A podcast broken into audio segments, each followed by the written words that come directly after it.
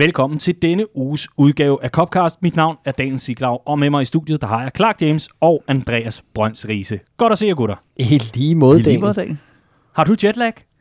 Øh, nej, det har jeg faktisk ikke. Jeg er overraskende frisk, synes jeg, er oven på en øh, uge, der har budt på 3, 4, 500 liter sprut. Ej, hvor er det godt. Du var en tur i Malaga, Det var og øh, fyldte 30. Stort tillykke. Tak skal du have, Daniel. Nu er du kommet op i voksnes rækker til Ja. os andre. Det er som om, at man faktisk først bliver voksen, når man fylder 30. Det er rigtigt. Ja. Når, man, når man fylder 30 og fylder sig med 300-400 liter drinks, og aktivt går til Thomas Helmi-koncert og virkelig nyder det, ikke? Jo, men altså, sagde jeg 30, jeg mente 35. Nå. Der bliver man voksen. Okay, Jeg har det, lidt overløb på endnu. Du har lidt overløb. Det på. føler jeg. Det kan vi jo spørge Riese om. Hvordan var det for 20 år siden, da du blev 35? Jeg hæfter mig bare ved, at der sidder tre mand rundt om bordet, der er i 30'erne. Ikke? Ja. Ej, hvor skræmmende at høre sådan noget. Fy for helvede. Kan I huske dengang, vi ikke var i 30'erne, hvor vi det hele startede? Hvad skal vi kalde det her? Øh, Copcast? Ja, okay, hvorfor ikke? Og vi sad i en stue, en lille bit stue i Ydre Østerbro, og vi sad med Singstar-mikrofoner fra en eller anden Playstation, og, og så gik vi i gang, og nu er vi her. Her er vi i vores guldrendede palads på, øh, på toppen af verden, ikke? Ja, fuldstændig. Ja. Kæft, det er fantastisk. Det, der er endnu mere fantastisk, det er, at øh, om knapperne op en måneds penge, så er der altså øh, Boss Tour Danmark. Og det er jo øh, noget, vi virkelig har glædet os til. Først måtte vi udskyde det på grund af restriktionerne. Hvad var de, hvad var de ikke? Karantæne 10 dage, det kommer vi i øvrigt til at tale mere om, bare i fodboldregi lige, lige om lidt. Men Boss Tour Danmark, der er godt og vel en måneds tid til, at øh, Jamie Webster og company, de øh, sætter ild til Aarhus og København til en par, altså par fremragende dage. Og øh, så er der også legendeshow. Ja, øh, jeg glæder mig helt vildt. Altså, jeg, jeg vil sige, at øh, vi har været lidt sparsomme med info indtil videre, men det er der jo altså en god grund til. Vi har en række samarbejdspartnere og, og, og folk, vi lige skal have med på vognen i forhold til netop det her med restriktioner, men også bare i forhold til at få, få ting på plads. Vi har jo to Liverpool-legender, der kommer på dagen, og det lader til, at vi er ved at nå en konklusion på, hvem det bliver. Og ud fra det, vi hører, så bliver det to rigtig spændende navne, som appellerer til nogle lidt forskellige segmenter af fangrupperingen, aldersmæssigt, vil Mm. jeg sige. Ja. Og det gør det spændende, synes jeg. Og øh, vi håber inden for den næste uges tid at kunne være mere konkrete på, hvem det er. Så, så det glæder vi os helt vildt meget til. Og så vil jeg bare sige, altså, jeg var over at se den location i Aarhus. Vi kender den fra København på Frederiksberg, Old Irish Pub, øh, hvor vi holdt Boss Night, øh, Skandinaviens første Boss Night i 2019. Fremragende event. Øh, et event, de stadig snakker om boss som en af de fedeste locations, de har haft på deres ture rundt omkring i Europa. Og nu har jeg set det sted i Aarhus, og det bliver, lad os bare sige, intenst. Og, øh, og der, bliver, der bliver smæk på, for der er ikke lige så højt til loftet, og det gør det, det, gør det lidt spændende. Det er der mentalt, men fysisk er der ikke. Det bliver, Korrekt. der bliver fad, der kommer til at drøbe ned i ansigterne på os og, og fuld fart på. Det gør der også, men der bliver plads til, til alle. Mm, der bliver plads til alle. Riese, glæder du dig til at være Helt ungdomsrise igen? Fuldstændig. Helt vildt. Jeg synes, det bliver fuldstændig øh, fremragende. Øh, fuld smadret på, og, og vi kan jo huske fra da vi afholdt det sidst øh, på, på Frederiksberg, at, øh, at der, der kan godt komme, øh, komme knald på sådan en boss night, også selvom det er optagt til en kamp mod Sheffield United. øhm, Ja, absolut. Og øh, i København, der er der jo kampvisning. Øh, Liverpool, der møder Watford.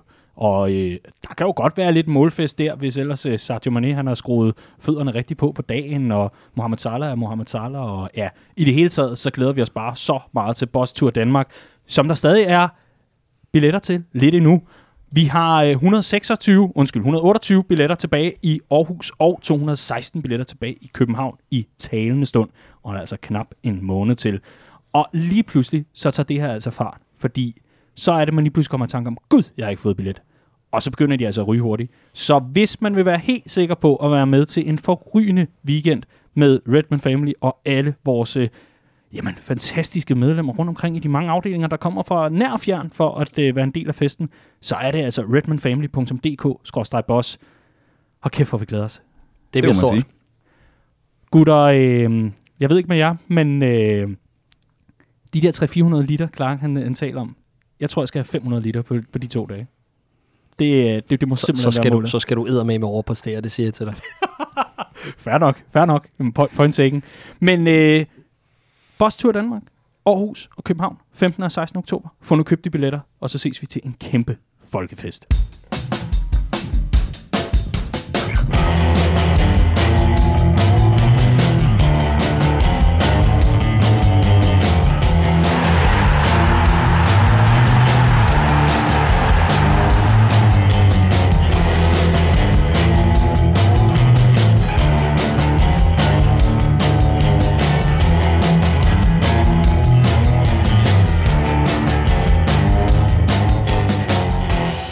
Og så er vi ellers tilbage med Copcast efter landskampspause og 30 års fødselsdagspause, og jeg skal ellers komme efter, der skal jeg.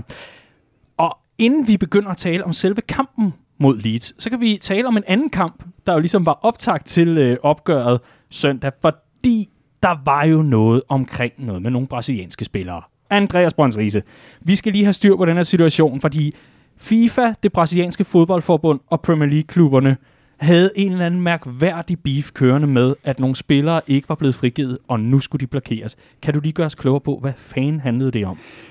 Jamen, det handlede jo om, at øh, Brasilien er et af de lande, der har øh, haft lidt svært ved at håndtere den her coronakrise, øh, og at de klubberne i Premier League var ikke meget for at skulle sende deres spillere øh, tværs øh, hen over jordkloden, mens der stadigvæk er en global pandemi øh, kørende. Så øh, som udgangspunkt, så havde, øh, så havde mange klubber valgt at sige, at de ikke frigav spillerne til, øh, til, til de her landskampe. Og der havde ikke rigtig været noget fra spillerne selv. Altså, der var ikke nogen, der havde været ude og sige, at det var de kede af, eller utilfredse med, eller glade for. Det var bare sådan, det var. Øhm, og så sker der jo det her guddommelige kaos til selve kampen øh, mellem Brasilien og Argentina, at øh, der kommer sundhedsmyndigheder på banen og stopper kampen, efter den er gået i gang. Øh, og det er bare 300 procent øh, kaotisk. Og så kommer den her bombe bagefter, hvor det brasilianske fodboldforbund jo så øh, tror med at gøre brug af den her regel, den her FIFA-regel, der siger, at hvis man som klub ikke lader sine spillere tage til en betydende landskamp, så kan de få fem dages karantæne bagefter øh, landskampen, og det vil sige, at, at Liverpools brasilianer jo så i udgangspunktet ikke kunne være med til, øh, til, den her, øh, til den her kamp mod Leeds. Og hvad der gjorde det endnu mere sådan kaotisk, det var jo, at en Richarlison for Everton, øh, der, der, der heller ikke var fået lov til at tage afsted, men som har været med Brasilien til øh, OL, har spillet rigtig mange kampe for Brasilien her hen over sommeren. Øh, der vil man så give ham den benefit, øh, at han så gerne måtte spille. Øh, så, så det var jo bare fuldkommen absurd. absurd situation. Ikke? Øhm, og jeg tror, det er et eller andet sted et udtryk for, at øh, dels den her kamp, vi generelt ser i fodboldverdenen mellem forbundene og klubberne og landsholdene og, og European Super League og FIFA og UEFA, der, der er uvinder og alt det her. Øhm, og så er det et udtryk for, at når kryben er tom, så bides hestene, og det lyder fuldstændig mærkeligt at sige, at pengekassen er tom i fodbold øh, med de abnorme summer, der er. Men det er den jo lidt her efter corona. Og derfor vil alle gerne have det bedste produkt at sælge, så man kan få bygget, øh, fyldt pengekassen op igen. Og det bedste produkt har man nu engang, når man har de, de bedste spillere. Øh, så både Premier League og, og det brasilianske landshold er uhyre afhængige af at have de bedste spillere øh, mm. øh, klar til at spille fodbold i øjeblikket, og så, så opstår der altså sådan nogle her konflikter. Og det er jo også konflikter, der er indover i forhold til de britiske myndigheder, hvor der jo altså også var øh, coronakarantæne, så frem at øh, de her spillere var taget afsted, så når de kom hjem, jamen så var det altså 10 dage på et hotelværelse ude omkring lufthavnen, og så kunne man ellers sidde der og trille tommelfingre og vente på at komme i aktion. Så damn if you do, Ja, damn præcis. if you don't. Og øh, alligevel så fandt man øh, en løsning, gad vide, hvad den har handlet om, om der var nogle penge eller nogle forståelser eller noget, som vi bliver klogere på med tiden, men natten, eller ved midnatstid, dansk tid, til øh, omkring fredag og lørdag, der fandt vi altså ud af, at vi kunne benytte os af Alison Becker og Fabinho i forbindelse med kampen mod øh, Leeds. Og gudskelov for det, især når det kommer til Fabinho. Ja, 100 procent, og så synes jeg jo sådan set også, det var meget rart at opleve, at det rent faktisk godt kan lade sig gøre i fodboldverdenen, at der sidder sådan, sætter sådan nogle voksne mennesker rundt om et bord og finder en fucking løsning på et, øh, på et problem. det har været mangelvare øh, det sidste års tid, skal vi ikke sige det på den måde. Og det må man sige. Vi øh, ser nærmere på et opgør, som jo selvfølgelig øh, her dagen derpå mest af alt handler om en øh, grim, grim skade til unge Harvey Elliott. Meldingerne går på, at der er en ankel, der er dislocated. Øhm, og der ved jeg ikke, om Dr. Riese med det halve år på medicin, eller hele år på medicin i Odense, om han skal gøre os klogere på, hvad, hvad, hvad er udsigterne der? Jeg tror mere, det er Dr. Google, I får i dag. Okay. Øhm, men, men, men jo, som udgangspunkt, så kan man sige, at, at øh, den er dislocated, altså den er gået af led, den her ankel. Og det er en forholdsvis sjælden øh, skade øh, i fodbold. Det er ikke ofte, man ser den, derfor har vi heller ikke så meget at forholde os til. Så jeg tror, jeg vil, jeg vil nøjes med, øh, med sådan tre bullet points, og det første, det er, at, øh, at, øh, at en ankel er gået af led, er ikke nødvendigvis ens betydende med, at der ikke er noget, der er brækket, fordi der har været meget den her diskussion om, ankel var brækket, eller om den var gået af led, osv. Øh, at anklen er disjointed betyder bare, at øh, knoglerne i et led har siddet for skudt fra hinanden. Altså at ledet simpelthen har været i en tilstand, hvor knoglerne ikke sad, som de skulle. Øh, det kan godt være, fordi at der er en knogle, der er brækket, og så er gået ud af ledet. Øh, så det er ikke rigtigt til at vide, om der også er øh, knoglebrud og, øh, og ledbånd, der har taget skade af, af det her. Øhm, meldingerne er jo, at han er blevet opereret, og det tyder på, at der er noget, der skulle sættes sammen igen. Og, og der, der synes jeg, jeg har kunne, øh, af det jeg har læst, og dem jeg har snakket med, finde frem til, at, at det tyder på, at der har været noget, noget knoglebrud involveret. Mm. Øhm, og der lyder prognosen som udgangspunkt øh, 6-8 uger, så er man øh, oven på operationen, og så er spørgsmålet, hvad man har af mobilitet i ledet øh, og, og følgevirkninger efter den her operation. Ofte gerne noget muskelmasse, der skal genopbygges, efter man har haft ledet fixeret. Men det løselige bud, jeg vil komme med her, det er, øh, synes jeg, jeg kunne læse mig frem til, at fire måneder burde være en fornuftig prognose. Så har vi jeg kan godt nå tilbage og være FSG's undskyldning for ikke at købe ind til januar, fordi han bliver ligesom, han bliver ligesom en ny signing. Ja, okay. Ej, oh my god. Men Clark, lad os lige få nogle, øh, no, nogle ord på, på hele den her situation. Og har vi Elliot efter den start på sæsonen? Det er jo hjerteskærende, det her.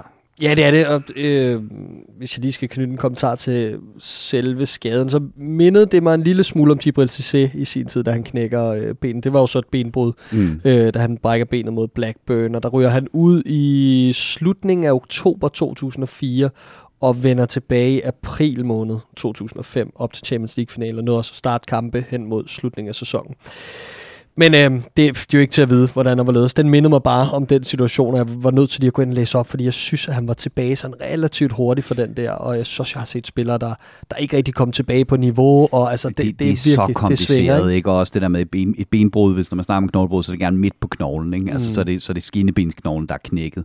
Æh, herinde, når det er inde i selve ledet, så er det, så er det knogleenden, der kan være sket noget med, øh, eller en af fodknoglerne, ikke? Ja. Og, og det, kan, det, altså, det, det, kan være, det kan være en, en fugl og en fisk og en dreng og en pige og kompliceret, men, men som udgangspunkt, så, så, øh, så, så tænker jeg, at man kan sgu forholdsvis meget mere nu, end man kunne bare dengang Cissé gik i stykker. Ikke? Jo. Er, er det kun mig, der sidder for lidt ondt i benene? Nej, men jeg, jeg, jeg, jeg, jeg, må, jeg må helt ærlig om, jeg, jeg er ulykkelig. Altså det er ja. virkelig, jeg kan ikke huske, at jeg sidst har været så ulykkelig, efter vi har vundet en kamp 3-0 på udebane. Jeg synes, det er, puha mand, jeg synes, det er op ad bak, og jeg nåede lige at sige det her i en af vores første udsendelser, at øh, det eneste, der kunne øh, tage øh, en kommende legendestatus for Harvey Elliott var, var øh, skader, og jeg synes, det er, det er bare det, ham, altså, vores held på den del det sidste års tid, synes jeg er næsten absurd. Altså, han er jo kommet så langt foran i køen. Han har virkelig øh, spidset albuerne og har slået nogle seriøse nøglespillere af i det her hierarki på midtbanen på rekordtid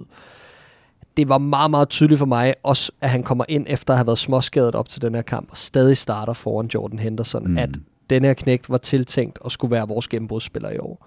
Han skulle være det missing link på den her midtbane, og nu bliver der bare sat en brutal stopper for det. Altså, han har jo ikke spillet en dårlig kamp for, for førsteholdet endnu det er rimelig sindssygt med, med det ansvar, der følger med for at skulle spille en central midtbaneposition, han jo reelt set aldrig rigtig har spillet før øh, på det her niveau. Altså, synes virkelig, der var nogle ting, der talte til hans fordel, og han mm. spillede også en glimrende kamp indtil det her uheld.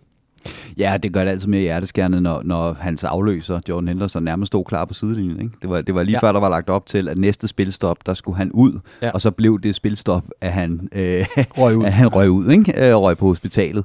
Ja. Øh, og det, det gør det jo bare endnu mere øh, hjerteskærende. Ikke? Jo, absolut. Og jeg skal lige sige, jeg, jeg var ude og lave en kop kaffe. Jeg har aldrig været så glad for at være uopmærksom i to sekunder i en Liverpool-kamp, uh, fordi ja. jeg så den faktisk ikke ske. Oh. Og man har jo heldigvis det her nu, men man ikke viser slows af den slags øh, skader. Det var jeg faktisk rigtig glad for. Ah, jeg så den desværre i realtid, og, øh, og holdt også øje med skærmen der. Øh, der, var, der var flere, der var, og det var lidt omkring på banen, og hvor bolden henne, og så videre. Jeg så den desværre i realtid.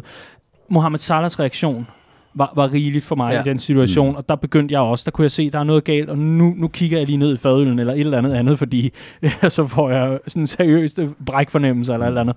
Jamen fuldstændig, og billederne efterfølgende af bænken, altså øh, alle i over, overtrækstrøjer, der vælter ud fra bænken, og, og simpelthen bare tager sig til hovedet. Det er standardreaktionen. Alle puster dybt ud, og man kan simpelthen se, at det her det er alvorligt, og alle tager det meget, meget alvorligt i situationen.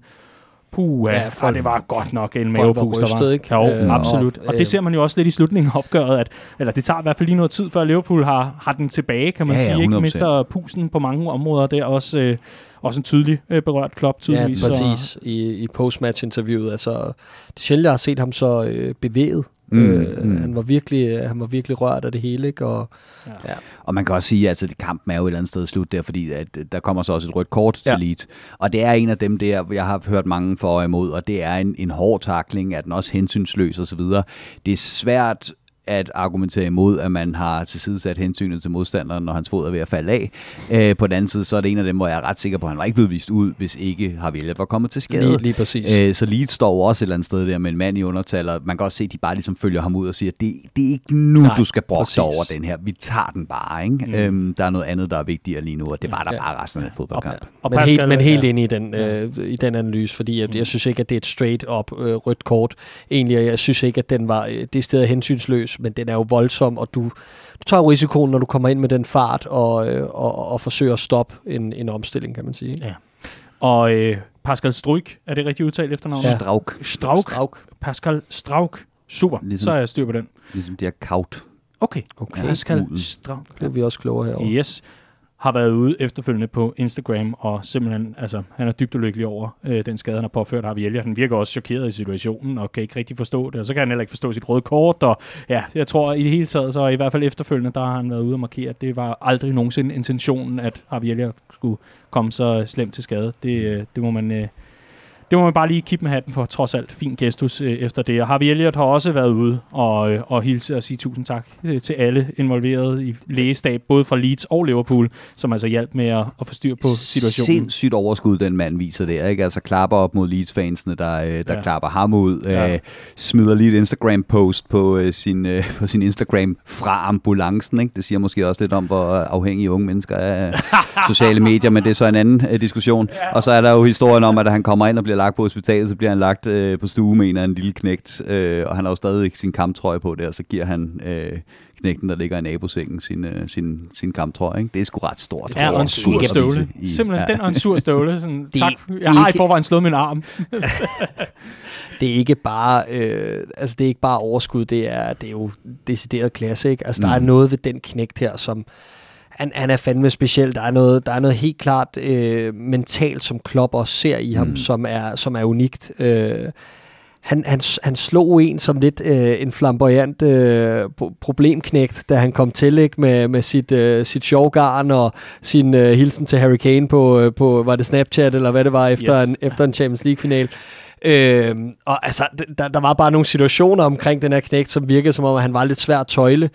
Og det synes jeg bare ikke har været det, man har set fra ham i Liverpool. Jeg synes, han har virket som en hårdarbejdende, en, et hårdarbejdende stortalent, der godt vidste, hvad der skulle til, for at han kunne bide sig til her, og virkede enormt ydmyg og samtidig enormt modig i sin måde at spille på, øh, og har godt været klar over, hvad det er for et sted, han, øh, han, han er, og hvad, hvad, hvad der ligesom skal til for, for at få det gennembrud i Liverpool, og det er at tige stille og høre efter, og, Mm. øh, og ja, kende sin besøgstid, og det synes jeg, han har gjort.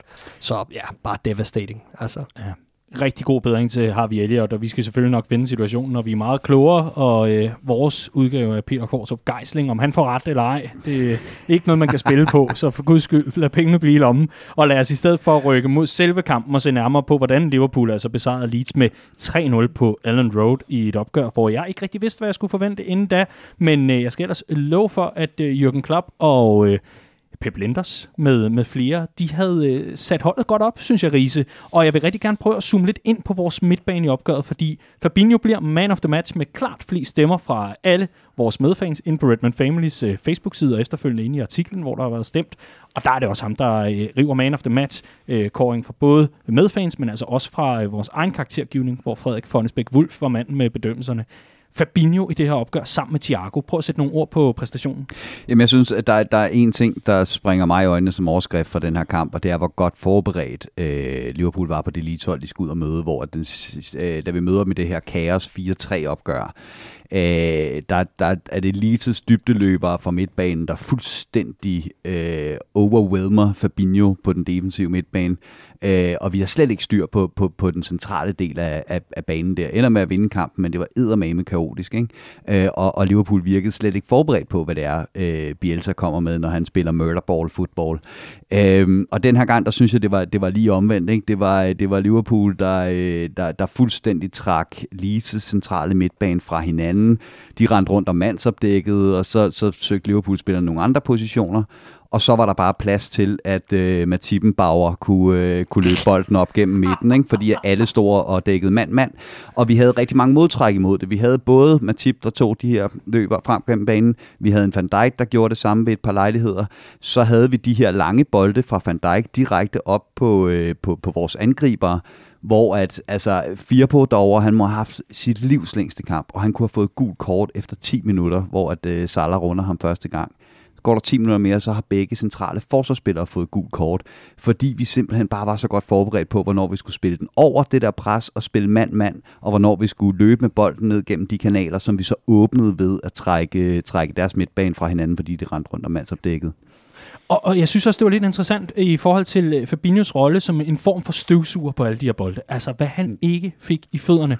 Og så er det jo klart, at Leeds øh, straks rigtig gerne vil have bolden tilbage, går op og lægger det tunge pres på ham. Han rykker den bare til side til, til Thiago, og så er vi ellers i gang med en omstilling. Om det er op på Harvey, om det er ud til kanterne, om det er til frontløberen, om det er lige Mané eller Shota i, i situationen. Lige pludselig har vi nogle ekstra strenge at spille på, og det var som om, jamen, vi bryder bolden, så er der fandme omstilling. Og mm. det er godt nok længe siden, jeg har set Liverpool ja. kunne ligge og lave det her massive bombardement af bolde. Og det var det, vi var klogere i forhold til sidste gang, vi mødte Leeds på den måde, at midtbanepresset var lidt mere afventende. Uh, vi, fik, vi fik bakkerne ret højt op og lukke deres kanter ned. Det gjorde så også, at der blev åbnet de her kanaler for Patrick Bamford, hvor man kan sige, hvis ikke han havde, øh, han havde første berøring som Mark Nygaard, så havde vi også haft visse problemer, når de kom ned og spille i de her kanaler. Men det var så en chance, vi ligesom tog, øhm, mod at vi til gengæld kunne, øh, kunne, kunne lukke det her centrale område lidt ned. Så, så Fabinho og, øh, og, øh, og Thiago spillede lidt mere afventende i presspillet, og Thiago var ofte nede og have Gini-rollen som den, der lukkede af øh, ned i, i, i venstre kanalen, og Robertson så ligesom kom med frem.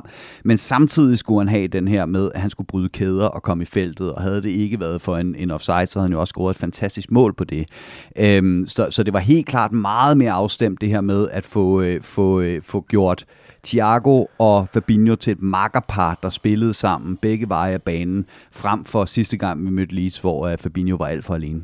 Og det var ikke et enkeltstående problem mod Leeds i sidste, i sidste sæson. Vi havde problemet flere gange, blandt andet få uger senere i opgøret mod Aston Villa, hvor at, jamen jeg, har, jeg har sjældent set så store øh, udfordringer med netop de her løb fra midten og igennem kanalerne, og det var også Fabinho på den defensive midtbane, og det var altså foran Van Dijk og, mm. og Joe Gomez, for at de rendte ind i alvorlige skader.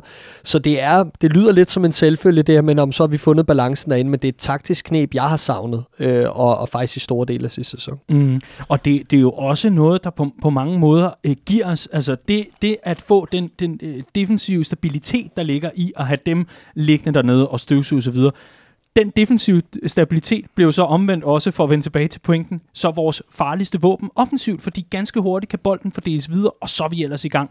Og så står man lige præcis ude af balance som leadspiller, eller leadsmandskab hedder det, og, og så kommer Liverpool ellers med fuld firespring. Og der kommer altså også nogle alvorlige chancer øh, til Liverpool, og spørgsmålet er, om målscoren ikke skulle have været det dobbelte. Jeg kigger på dig, Sadio Mane, for fan, altså.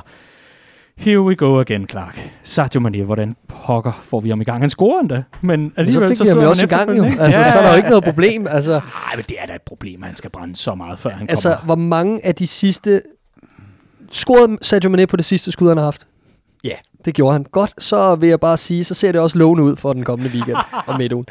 Nej, det er klart, at... Øh, Hvis du bare husker at give ham bolden til sidst, så... Hva, hva, nåede han op på 10 afslutninger i den kamp? Det ja. tror jeg. Flere, flere end hele en Leeds havde. 10 afslutninger. Ja. Det er... Men jeg synes også, åh, det er også han har også bare nogen, hvor det er så få millimeter, der afgør det. Den der Shota øh, lægger på tværs til ham i første halvleg, hvor den lige ryger på bagbenet, ikke? Og ej, det, det er bare sådan nogle, det er også marginaler. Nogle gange han har den, hvor han går ind i banen i anden halvleg, afslutter med venstre ben ned mod det korte hjørne, og med lige, lige akkurat får snittet den med foden, og jeg synes, han er set med heller ikke heldig, var. Øh, men selvfølgelig 10 afslutninger i en kamp, og det, altså størrelsen af de afslutninger, han har. Jeg så, at det var noget med, at Shota havde alene skabt over 1,0 mål i uh, XG-chancer XG. til ja. ham. Øh, altså, det er en eller anden form for rekord over de sidste fem år, øh, ja. fra en spiller til en anden i Liverpool-regi. Altså, hvis ikke han havde fået det mål til sidst, så var det næsten, altså du kan også se det på hans reaktion, ikke? Han var, ja. han var nærmest, øh, jamen, han var jo dybt lettet og pisse irriteret samtidig, og ja, Ja. så øh, ja. Men ja, han huskede jo. Vigtigt for ham, at han fik sit mål. Men Riese, jeg ved, at du har nogle stats omkring Sadio Mane, og at det faktisk ikke går så skidt. Det er bare os, der fokuserer på det forkerte. Ja, ja, men det er jo det her med, at, at det har været lidt op ad bakke for ham i lang tid. Ikke? Og, øh, og der er en, en, en Liverpool-kommentator, som jeg personligt øh, elsker at læse med hos, der hedder Paul Tompkins. Og hans, hans alder, når han ser så sur på et emne, så kender vi ham alle sammen, så banner han rigtig meget. Og en af de ting, han banner rigtig meget over lige i øjeblikket, det er folk, der er efter Mané. Øhm, fordi han har været, ifølge Paul Tompkins, free scoring since April. Og det er jo rigtigt, når du kigger på det. Han har scoret 6 mål i 11 kampe øh, siden april, øh, og han scorede ovenikøbet 3 i preseason også. Så det er jo rigtigt nok, det er ikke en dårlig måltotal for en, øh, for en, for en fløjspiller i, øh, i, i Liverpool på den måde. Det, der bare er i det, det er, prøv at kigge på hans attitude, prøv at kigge på, hvordan han selv reagerer, hvordan han selv har, øh, altså hvordan han gebærder sig kropsprogsmæssigt. Der er noget, der ikke er rigtigt, og det ved han også godt selv. Og det, som jeg mest hæfter mig ved, det er lige præcis det med, at han har 5,5 afslutninger i snit per kamp i den her sæson. Han er af, med afstand den mest øh, afsluttende. Og så er det rigtigt nok, at han har også fået scoret et mål mod Burnley, og han har også fået scoret et mål nu her øh, imod Leeds. Men det er cigarmålet. Det er da, da kampen er afgjort. Øh, der var ingen chance for, at Burnley kunne komme tilbage i den kamp. Der var ingen chance for, at Leeds kunne komme tilbage i den her kamp. Og det ved han også godt selv, tror jeg. Jeg sidder med den der følelse af, jamen hvis den står 0-0, og bolden falder ned fra fødderne, man er med fem minutter igen, tror jeg så på, at han scorer. Det gør jeg sgu ikke rigtig i øjeblikket, og jeg tror heller ikke, han selv tror på det. Så, så jeg tror, at, at det er jo rigtigt nok, at han får scoret sine mål, og, der, og man skal score de her mål for at få hul på bylden og finde noget flow osv. Men jeg tror også godt snart, han vil opleve, at han laver noget kampafgørende helt absurd frustrerende i nogle situationer, fordi du kan se, hvor, og jeg, jeg er jo helt enig, Andreas, men du kan bare se, hvor, hvor tæt på det er, at han kan score så mange mål. Ikke? Altså, i den her kamp mod Leeds, også den han har, hvor han bliver taklet i, i, i skudøjeblikket, hvor de er tre mod en. Altså, han skal bare lægge den på tværs, og i stedet så bliver det sådan en, åh, det bliver lige ved næsten, og Salah skovler den lige udenom stolpen, og ganske vist, jeg mener, vi scorer på det hjørnespark efter, faktisk. Men det, det er bare sådan nogle, jeg kan bare huske det fra hele Manes karriere i, i Liverpool, de gange, hvor det ikke lige kører for ham, så det der historien, det er, Ja. ja. du kan bare se, at han er 10% for at lave det her trick i hver kamp, ikke? men han gør det bare aldrig. Og, og det, ej, Og så ja. Ligger han altså i øvrigt også med 1,2 mindre vellykkede driblinger per kamp øh, i forhold til sidste sæson, og en afleveringsprocent, der er næsten 15 procent lavere ikke? Øh, af vellykkede afleveringer. Så der er jo noget, der ikke er, som og, og netop være, det der med og den udfordrende spiller, som man ikke kan være. Vi mangler uforudsigeligheden langt hen ad vejen, og det gør vi især sådan en kamp mod Chelsea, hvor vi er en mand i overtal i en hel øh, halvleg. Du har brug for en, der kan sætte en mand, og den mand har vi bare ikke rigtig i øjeblikket. Aha. Sadio Mane var altså også ud efter sæsonen, og jeg tror det er her i løbet af sommeren, hvor han var ude i et større feature-interview, og hvis ikke med klubbens hjemmeside, så er i hvert fald noget derhen af, hvor han selv er ude og sige, jeg er meget skuffet over min sæson, og jeg er meget skuffet over det sted, jeg er lige nu, og så videre. Så altså, I call bullshit på Paul Tompkins. Free scoring ofte. since det gør, April. Det gør jeg ofte, men han er sjov at læse med, så han skriver godt. Og du kan også, altså, du kan han, også, han er klart en af de klogeste. Så, ja, Men. Og du kan også bare se det der med hele holdet. Altså efter har vi ellers skade, der, der har den her kamp et mål overhovedet, og det er at få Mané på tavlen. Ikke? Altså det er, jo, det er jo sådan et helt hold, der bare spiller ham, fordi nu skal det altså simpelthen lykkes. Og det siger jo også noget, fordi netop fordi vi ikke har købt ind til angrebet, så ved resten af holdet også, at hvis ikke Mané scorer 20 mål den her sæson, så kommer vi ingen vegne. Så det er nødvendigt at få ham i gang. Jeg læste i forbindelse med netop øh, kampen og Sadio Mane og ophedede øh, sociale medier og hvad har vi. Men der kan jeg se, at øh, blandt flere af vores øh, danske medfans, der simpelthen siger, nu, nu må det være nok, få ham ud på bænken, Sadio Mane. Der kan jeg jo så bare konstatere, at hvis vi kigger ud mod bænken, der har Divock Origi ikke engang fundet plads til det her opgør. Og James Pearce er ude at sige, det er ikke fordi, han er skadet nødvendigvis. Det, det er i hvert fald ikke, hvad James Pearce hører på vandrørene.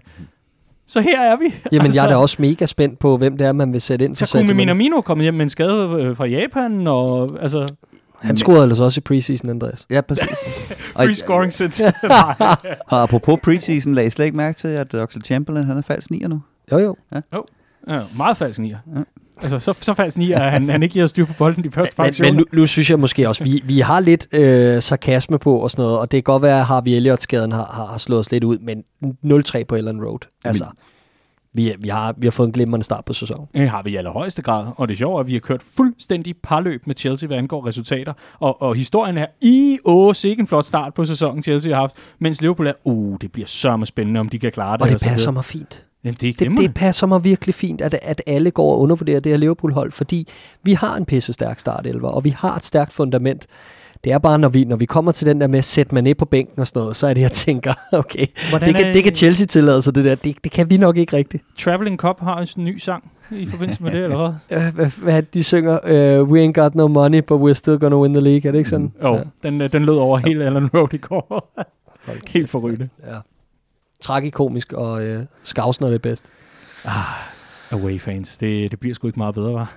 Og hjemmefans selvfølgelig, men øh, det, er, det er altså forrygende at have dem med. Vi skal altså lige se nærmere på, øh, på selve opgøret, hvor øh, vi har en scoring, som øh, betyder rigtig meget for øh, spilleren med måske den største vindermentalitet overhovedet i, øh, i den her trup. Mohamed Salah har scoret sit Premier League-mål nummer 100, og det er fandme flot. Han er øh, dermed blevet det 30. medlem af Klub 100, altså spiller, der har scoret 100 Premier League-mål.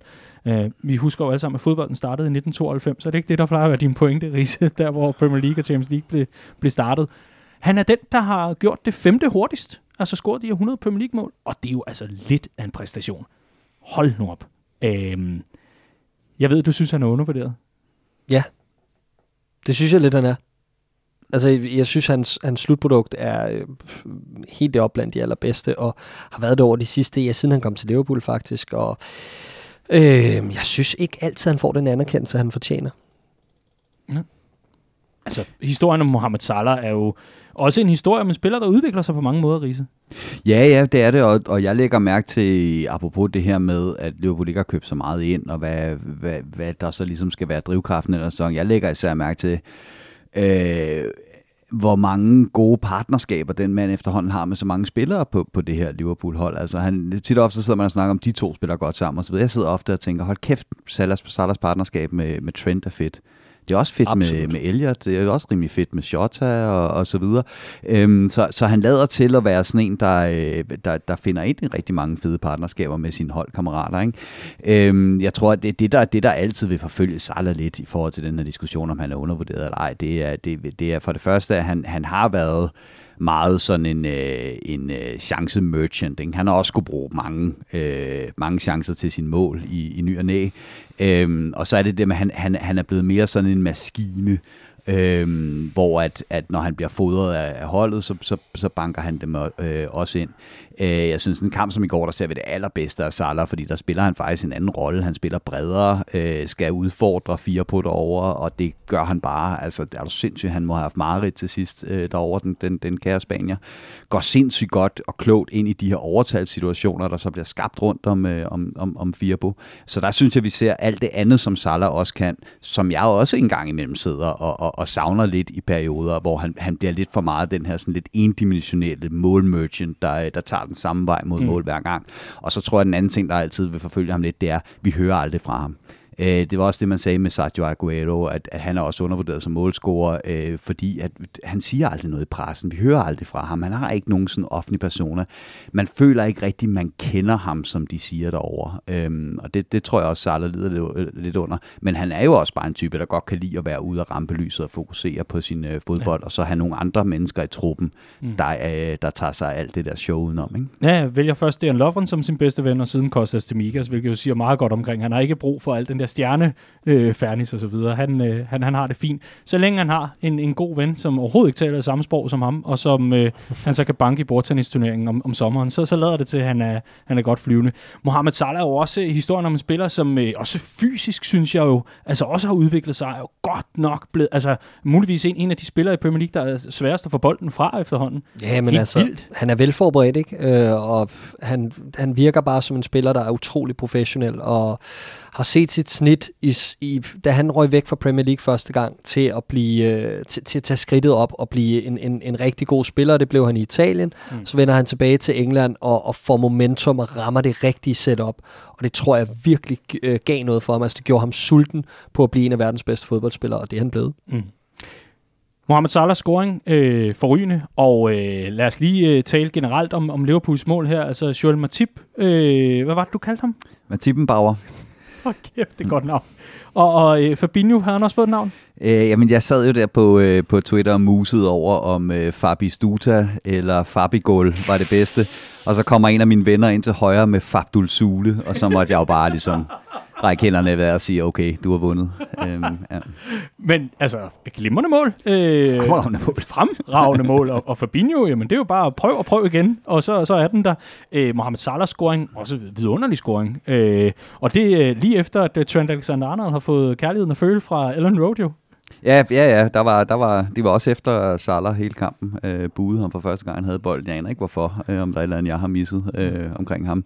Men, øh, men det var lidt ligesom om, at hver gang der kom, øh, hver gang der var, der var nogle øh, Liverpool-spillere, der havde øh, modstanderne på langen, så, så gik de ind og scorede. Ikke? Det er sjovt, jeg havde diskussionen nede i, øh, på, min, på min ferie her, øh, i, i, i dagene op til Yes. kampen, øh, hvor at, øh, jeg havde diskussionen med en anden fodboldfan omkring øh, øh, Kyle Walker, evner over for Trent Alexander-Arnold på højre bakke, og jeg mener jo, det er fuldstændig out of the question. Altså en kylling uden hoved, eller verdens bedste højre bakke, men Øh, og man kan sige, at øh, Trent Alexander-Arnold fik jo samme kritik fra Ellen Road. Det var jo a shit Carl Walker, Ja, ja. Øh, der, der kørte på tribunerne. Yes. så det var meget skægt, at vi lige havde siddet og haft den diskussion, og, og han svarer jo glimrende tilbage. Ikke? Han er jo, vi har snakket om mange, hans rolle i Liverpool er jo en anden end langt de fleste andre højre backs rundt omkring. Det er måske kun Joao Cancelo i, i, i City, når han spiller øh, på højre bak, der indimellem har lidt den der 8-rolle. Øh, rolle. øh, Trent bliver mere og mere playmaker for det her hold, og det viser sig altså også bare i tallene. Han er med afstand den, der har skabt flest chancer i Premier League i år. Og det gør bare, at han har et gear mere end alle de andre, og at Gareth Southgate ikke kan finde plads til ham på det der engelske landshold. Ved du hvad, det vil jeg lade være hans problem, så får han flere pauser, når han er afsted. Og da han endelig gør det, så er det inde på midtbanen ved siden Ja, af Jordan Henderson og- mod Andorra. Ja, og ved du hvad, jeg kan godt forstå midtbaneeksperimentet, hvis ikke man spiller samme system som Liverpool, men øh, umiddelbart så sidder han fandme tung på den position lige nu. Og noget af det, der gør ham så fantastisk, det er det her med, at han kan steppe op, fordi jeg skal gerne indrømme, da vi havde haft de tre første dødbolde, som øh, Trent Alexander-Arnold havde kylet direkte i brystkassen på nærmeste spiller med hvid trøje på.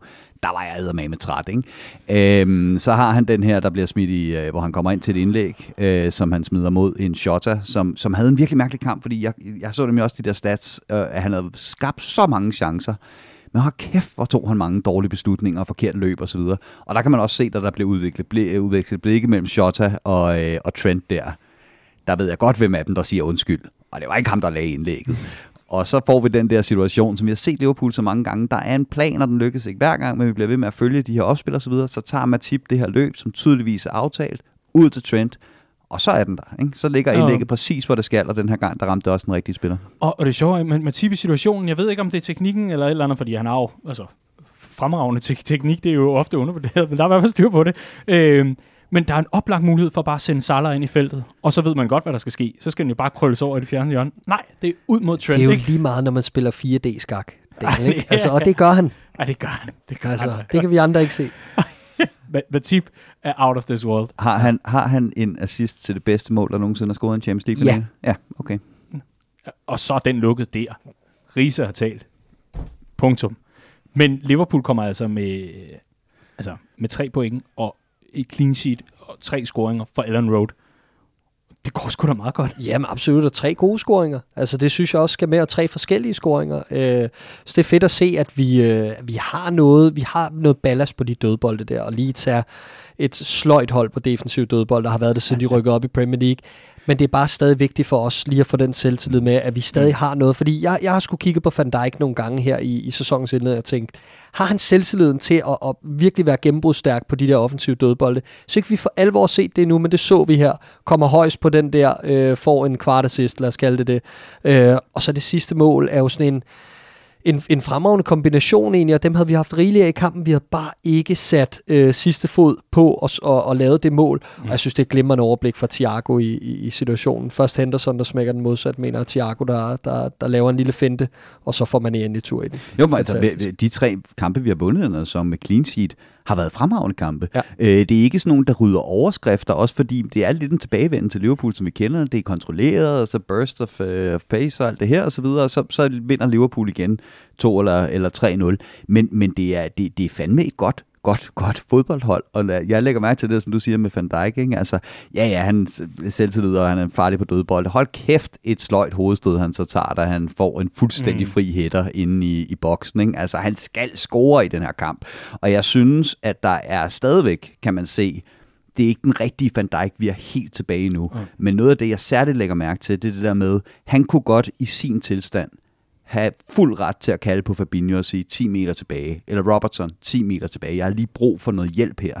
Det gør han ikke. Og Leeds kommer ned og spiller, øh, spiller øh, 2-2 øh, med, øh, med ham og Matip et par gange. Og det er så den risiko, man tager, når man står så højt. Men Van Dijk ved også godt, at det er den version af Van Dijk, vi har brug for. Det er ham, der kan håndtere det der. Så har der været et par langhårede momenter undervejs, hvor, at, øh, hvor at, øh, at, at han, han også har brug for lidt held for, at, at han ikke bliver udstillet.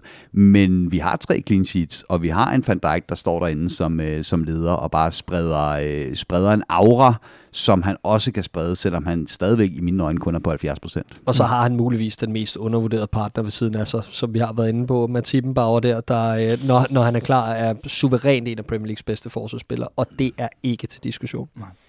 Jeg noterer mig altså, at øh, Liverpool er kommet godt for land efter landskampspausen med den her øh, rigtig, rigtig fine sejr på Ellen Road. Selvfølgelig øh, lidt beskæmmet af, af, af skaden til Harvey Elliott og god bedring. Men så noterer jeg mig egentlig også, at Fabinho for alvor er stemplet ind i den her sæson. Jeg synes ikke, han har været dårlig overhovedet. Det er slet ikke det. Men jeg synes bare, det er fedt at se sådan en powerhouse-præstation for ham. Og ganske fortjent man of the match, må man i, i den grad sige. Og øh, så glæder jeg mig jo bare til øh, de næste par kampe og se, hvad, øh, hvad Liverpool bygger på derfra. I hvert fald så øh, tak for analyserne og indsparkene. Vi hopper direkte over til Bella og Birdie.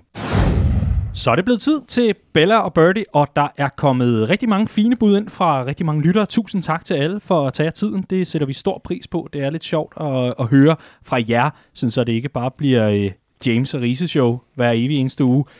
Ikke desto mindre, så bliver vi nødt til at starte med James og Riese, for jeg er simpelthen så nysgerrig, og lad mig høre, Riese, din birdie i den her uge.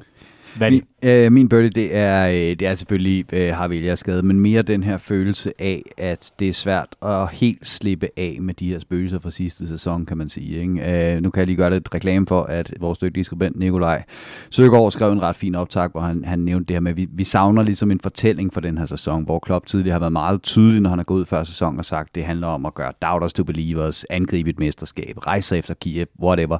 Så er det svært helt at, at få øje på, hvad det egentlig er, han vil med den her sæson. Hvad skal fortællingen være? Øhm, og der er udfordringen bare, som vi har snakket om øh, tidligere i programmet, at man sidder med den her følelse af, at Liverpool spiller pis godt. Men nu er vi fire kampe inde. Vi har to skader. Vi har ikke nogen angriber på, øh, på bænken. Øhm, så det føles lidt som om, at, at sidste sæson, hvor at fortællingen var mange skader og manglende bredde, hænger bare lidt ved som sådan en spøgelse, vi ikke rigtig kan komme over. Det, det, det, det synes jeg, den her har vi skade ligesom øh, igen sat en streg under. Din birdie? Jamen, jeg vil gøre det meget mere simpelt. Det er simpelthen bare skaden til, til Harvey Elliott. Jeg synes, den er fuldstændig øh, overskyggende for, for, for alt, hvad der ellers var af, af, af negative emner. Fordi der er jo ikke særlig mange egentlig. Vi har fået en fremragende start på sæsonen. Øh, langt hen ad vejen ruller det. Alle de øh, udfordringer, vi ligesom synes, der var omkring defensiven og så videre, de er nogenlunde vasket væk. Vi startede rigtig fornuftigt. Øh, og, og Virgil van Dijk, som vi har været inde på, gør det sublimt. Matip holder sig indtil videre skadesfri og banker lige under bordet.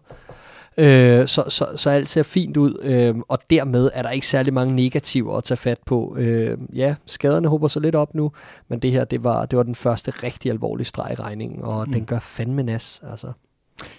Vi skal en tur forbi uh, Twitter, hvor Jakob NM17 hedder brugernavnet, i hvert fald bare Jakob med K. Han skriver, Birdie, ud over den åbenlyse med Elliot, så giver jeg min til Origi. At man er nede med en angriber, og at man ikke kan komme med i truppen, illustrerer vel perfekt, hvor stor tillid Klopp har til CL-helten fra 2019. Så over på Facebook-siden, og det er altså de steder, du kan byde ind for hver uge, så beder vi jer om at komme med jeres bud bare skriv Copcast, og så burde vi være til at finde, både på Facebook og Twitter. Men over på Facebook-siden, der har vi Jesper Seman Poulsen, der skriver Birdie. Jamen, øh, der har han et par stykker, både noget med Harvey og Mané, men her kommer den, som jeg egentlig godt kan følge lidt, og det er, om Milner ikke fik lov til at komme på banen på Ellen Road igen, mm. fodboldromantikeren i mig ville synes, at det var stort for ham. Og det kan jeg egentlig godt følge et eller andet sted. Det sad vi også og talte lidt om på poppen øh, i går, hvor det var sådan et, ah, det, det, det, det kunne vi sgu godt have gjort. Ja, og Øh, især når Klopp kun bruger sine udskiftninger til at trække, trække tiden i overtiden, så kunne det lige så godt have været med, ikke? Jo, præcis. vi skal over øh, og have noget at, at varme os på. Og Clark, hvad har du til os som øh, Bella i den her uge? Jamen, øh, jeg kunne øh, tage en af dem, jeg lige ramsede op før, øh, men det vælger jeg ikke at gøre. Ja, altså defensiven øh, har, øh, har, har løftet. Så jeg synes, vi skal kigge på Trent Alexander-Arnold. Jeg synes, at han er øh, Øh, kommet ind til den her sæson med, han brugte den skuffelse fra at misse EM til at sige, nu tager jeg skeen i den anden hånd, og så skal jeg kraftedme sørge for, at det bliver en god gammel løgn, at folk snakker om, at jeg ikke er den bedste her i, øh, ja, eller på positionen. Og jeg synes, at hans øh, tændingsniveau er godt. Jeg synes, at hans kvalitet er øh, langt over standard. Øh, vi forventer bare utrolig meget af ham, fordi han er så meget på bolden, som han er. Og ja, så slår han tre dårlige indlæg, men han leverer, når der skal leveres, og jeg synes, han ser utrolig skarp ud. Jeg tror, jeg sagde i en af de første udsendelser, at jeg godt kunne se ham være en potentiel player of the year, det kan jeg bestemt stadigvæk. Din Bella i den her uge? Riese? Øh, jamen, da, da Liverpool gik til pause i den her kamp foran 1-0, så sad man og tænkte, den burde jo for fanden have stået 3-0, ikke? Øhm, og så sad der to, øh, en, en engel og en djævel på skulderen, som der plejer at gøre, øh, hvor den ene ligesom sagde, øh, det her, det er typisk Liverpool, nu pisser vi det væk på et eller andet åndssvagt soccer punch, øh, fordi vi ikke kender vores besøgelsestid. Og den anden øh, Ingen på skulder, sagde, øh, nu har vi set det flere gange i den her sæson, at Liverpool er det bedste hold over 90 minutter, og vi ligesom er tilbage til det der med bare at grinde videre, og vi skal nok vinde, fordi det her Liverpool-hold er det bedste hold over 90 minutter mod langt de fleste fodboldhold. Og den der engel, den begynder altså at snakke højere og højere hos mig. Øhm, jeg begynder så småt faktisk at stole på det her Liverpool-hold igen, øh, og det havde man jo lidt svært ved øh, mod slutningen af, af sidste sæson. Der er sgu en eller anden form for, for, for tillid, der skal genskabes der, og den, den begynder at være der hos mig. Altså jeg, jeg begynder nu og, og gå ind til kampene med den her tro på, at øh, åh, det bliver fandme svært at optage Copcast, for hvad skal vi snakke om? Det var jo bare endnu en kedelig 2-3-0 sejr, ikke? Og, og det er lidt sjovt, det der med spørgsmålet omkring øh, bredde, for eksempel i truppen. Det er også blevet vendt lidt rundt, ikke? fordi her sidder vi ærger os over, at vores nye midtbanespillere er blevet skadet. Men alle dem, vi regnede med, der var til rådighed, er stadig til rådighed på, på den centrale del af banen. Ikke? Øhm, så altså, lad, os, lad os se, hvad der sker. Det eneste, det eneste punkt, hvor jeg er lidt nervøs omkring efterårssæsonen, det er oppe i den frontkæde, så jeg kan sagtens følge den første birdie mm. øh, omkring Origi, fordi det er lige præcis der, hvor man føler, er det, er det det, der ligesom gør, at vi misser de sidste 5-10 procent for mm. at kunne spille med om det hele? Det vil være ærgerligt. Jeg synes, det er en Bella i sig selv, at der, der er knap så mange stemmer i dit hoved nu, Riese. der, der er lige så mange, den ene snakker bare meget højere end den anden. Nå, okay. okay, den ene er bare begyndt at overdøve. Vi skal øh, en tur forbi vores øh, Twitter, hvor vi øh, finder et par rigtig gode Bellaer. Jeg synes, øh, Noah Mørk Rysager, han fortjener klap på skulderen for den her, fordi Bella fra ham, det er starten på sæsonen, minder om mesterskabssæsonen. Slow but steady. Det kan jeg godt lide. Eller det kan jeg rigtig, starten rigtig på godt. sidste sæson, for den sags skyld. Men det er sådan en anden ting. Jeg troede, vi var i Nu- Bella-segmentet Godt, nu. ja, Nu, nu sidder den anden stemme derovre, og, Den altså, det- Den føles overhørt. Ja. Ja, absolut. Jamen, det var godt, den kom til ord. Tak, anden stemme. Bastian øh, Klingsten, tror jeg, jo, øh, skriver, at Matip har opfundet rollen som den falske femmer. ja. Det er smukt. Øh, Matipenbauer. Det, åh oh nej, nu skal vi lave ny krus og alt muligt andet. Oh, det gik så godt ellers her. Så har vi øh, også over på Facebook-siden, hvor vi runder af Morten Groth og flere andre i øvrigt også markerer selvfølgelig Harvey Elliots overskud på hospitalet, hvor han leverede kamptrøje og støvler til en ung fan, som han måtte dele stue med. Og igen, rigtig, rigtig fin gestus og understreger bare, hvor fed en fyr han egentlig er. God bedring har vi. For pokker. Tusind, tusind tak til alle, der har budt ind. Det her, det var denne uges Bella og Birdie. I denne uge så starter Champions League også op igen, efter Premier League er vendt tilbage fra øh, landskampspause, og det bliver helt forrygende. Vi har altså taget hul på en fuldstændig vanvittig tid, hvor Liverpool spiller syv kampe på 22 dage. Hold nu op, der er rigeligt med Liverpool, og øh, der er øh, i den grad også rigeligt med muligheder for at komme ud og se Liverpool på en af vores mange stamsteder rundt omkring i, øh, i det danske land. Man kan altid gå ind på redmanfamily.dk-afdelinger, og så kan man altså finde sin lokalafdeling i Redman Family Regi, hvor man kan se kampene med ligesindede. Men et er, at man kan se selve kampene med ligesindede. Noget andet er, at man også kan møde ligesindede og medfans og få nye venner og bekendtskaber på kryds og tværs af afdelingerne, og der er altså rig mulighed for det i den kommende tid. For I den kommende weekend, når Liverpool møder Crystal Palace, så er der altså i hvert fald for dem, der har hjemme på Sjælland, rig mulighed for at komme til fest. Både Roskilde og Slagelse holder godt gang i, øh, i et par fester. Roskilde med live musik og alt muligt andet spas og, øh, og hurra. Der er det altså ind på redmanfamily.dk-afdelinger, så under det, der hedder events, så kan man læse meget mere. Og lørdag, så har vi endelig en opstartsfest for Slagelseafdelingen, hvor der altså er rig mulighed for også at komme ned og være med til at for alvor få åbnet afdelingen. Der er virkelig blevet knoklet. Jonas og styregruppen har virkelig virkelig for, forsøgt at holde gang i en afdeling, som jo aldrig rigtig kom i gang på grund af corona, og øh, jeg skal ellers love for, at medlemstallene er flotte, og opbakningen er rigtig stor. Jeg håber virkelig, at dem, der er i nærheden af Roskilde og Stase, de altså bakker op om de lokale arrangementer.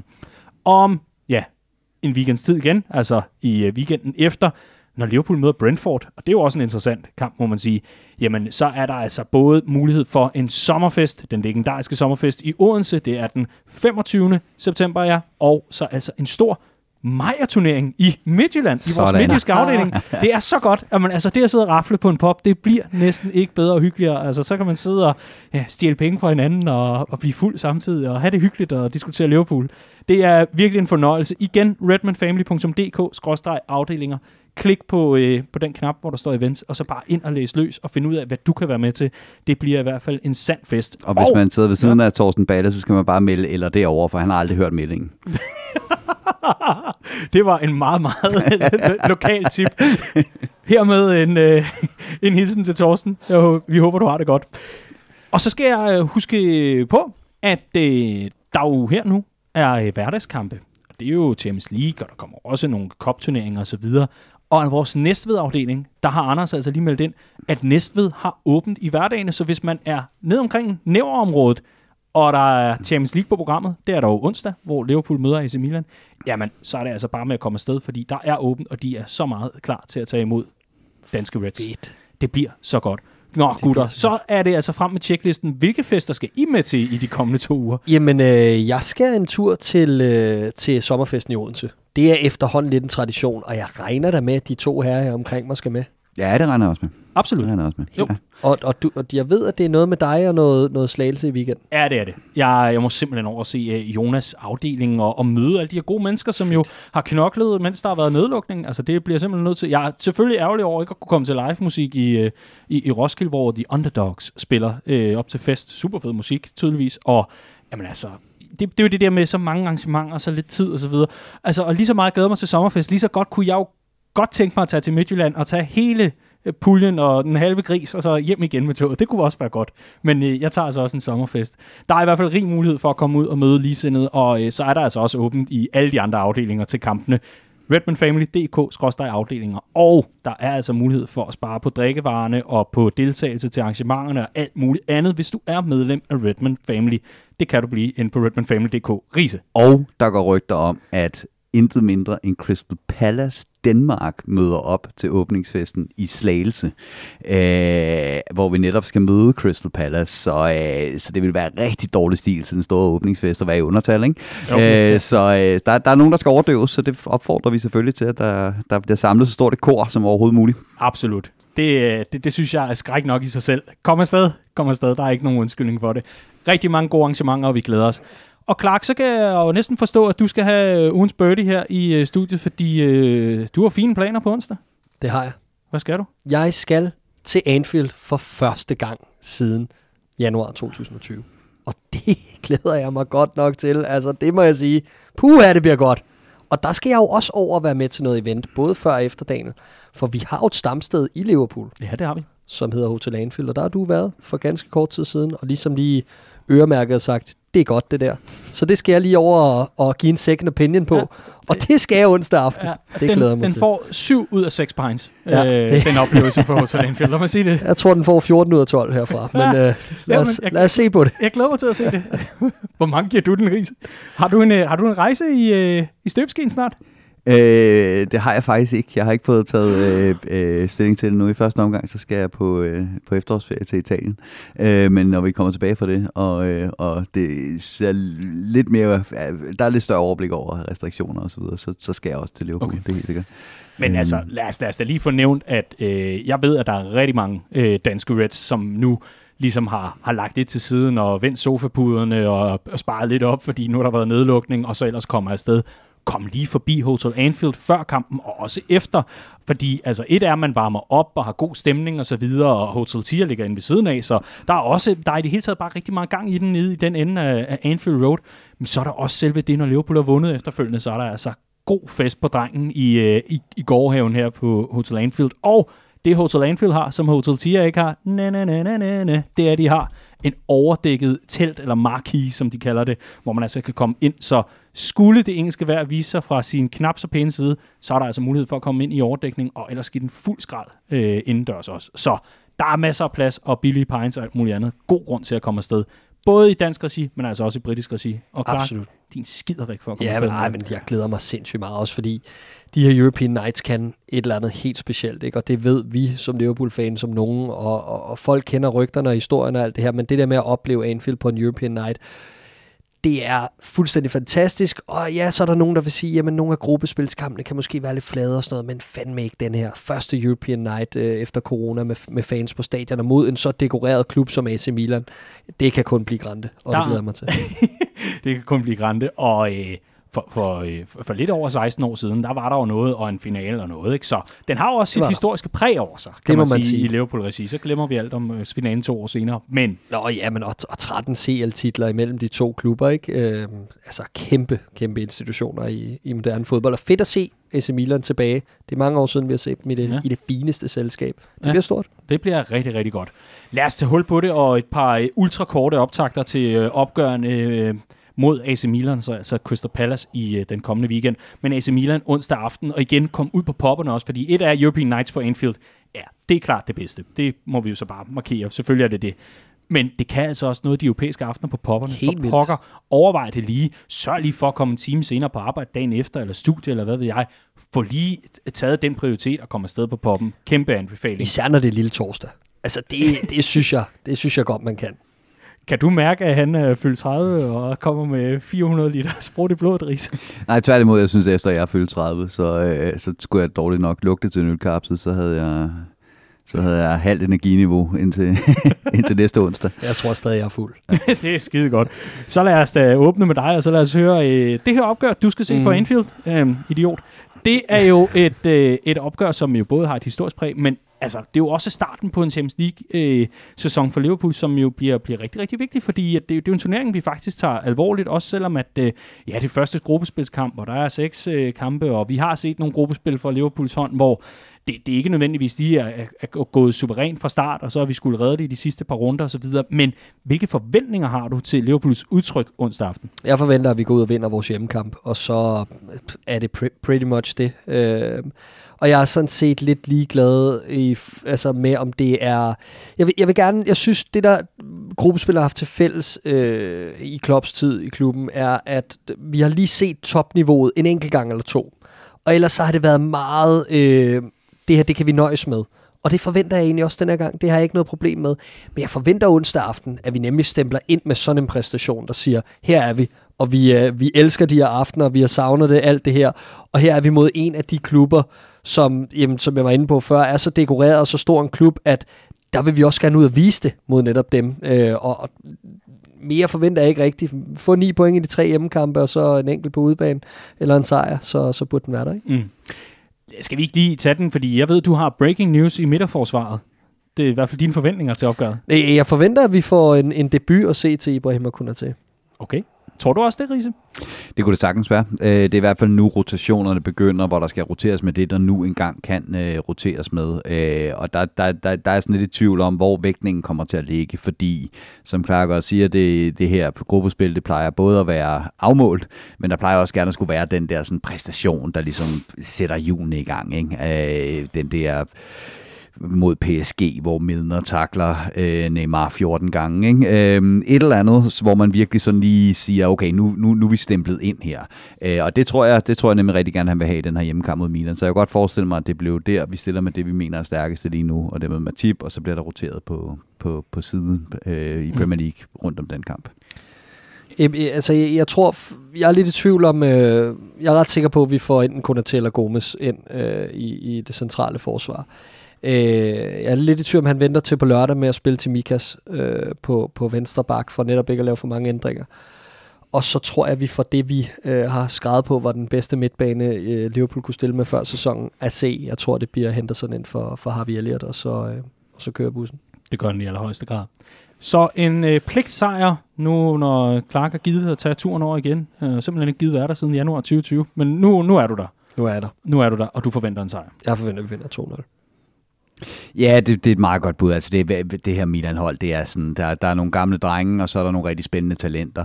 Øh, de spillede en vanvittig god kamp mod Lazio her i, i, i weekenden, hvor især sådan en som Rafael Leao, han, øh, han gav mig øh, Vinicius Junior øh, bange anelser øh, fra, fra, fra kampen der mod, mod Real Madrid. Men, øh, men, men som udgangspunkt, så ser jeg Liverpool som det bedste og mest rutinerede fodboldhold, mens at, at Milan er den her lidt mellemting mellem spændende talenter og rutinerede drenge. Så det, det, jeg, jeg tror, Liverpool trækker den så står 2-0 glimrende bud.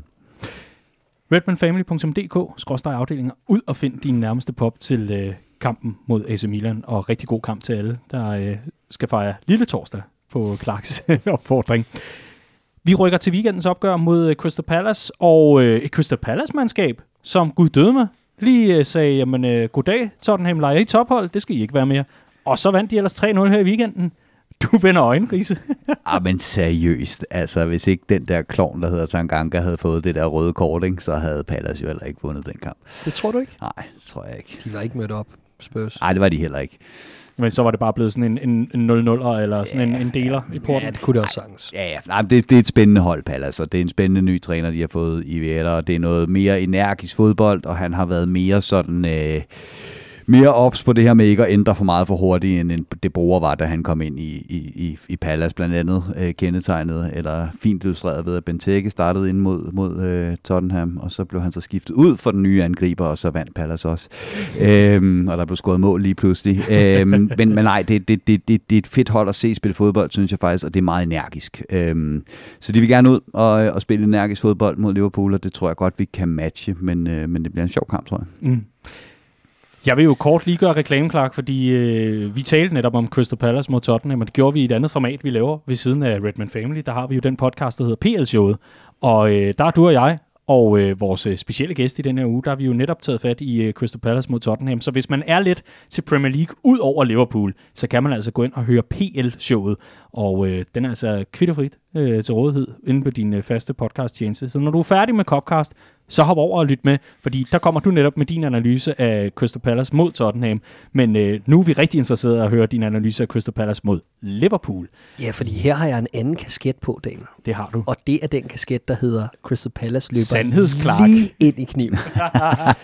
jeg, tror, Fortæl. jeg tror, vi banker dem 4-1. Uh, det er et hold, der mangler meget, men som Riese siger, et hold, der, øh, der er spændende og har et potentiale, der er interessant. Øh, men det er også en flok unge drenge, især i offensiven, der skal løfte, når Sahar han ikke rammer dagen. Og øh, nu ramte han dagen i lørdags, og jeg kender godt Wilfred Sahar, og den rammer han ikke igen.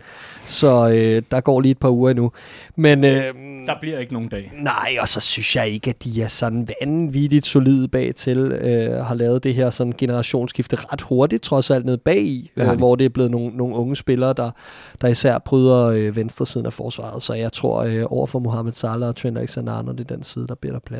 Uh, jeg, jeg har jo sådan dårlige minder fra Joachim Andersen og Liverpool fra sidste sæson, vil jeg så sige. Ja, han får en lidt mere travl dag på kontoret, end han gjorde i starten af marts. Nå, okay. Okay, så der, der er grund til at glæde sig. Der er et mané hat i den kamp, der, det kan jeg mærke. Der er et mané her Det er der. Det, det er for sindssygt. Det er der. nu, nu, nu, nu begynder det der fuldskab at tage over igen, og det er optag til, at du bare skal afsted og sådan noget. Ja. mané hat nu?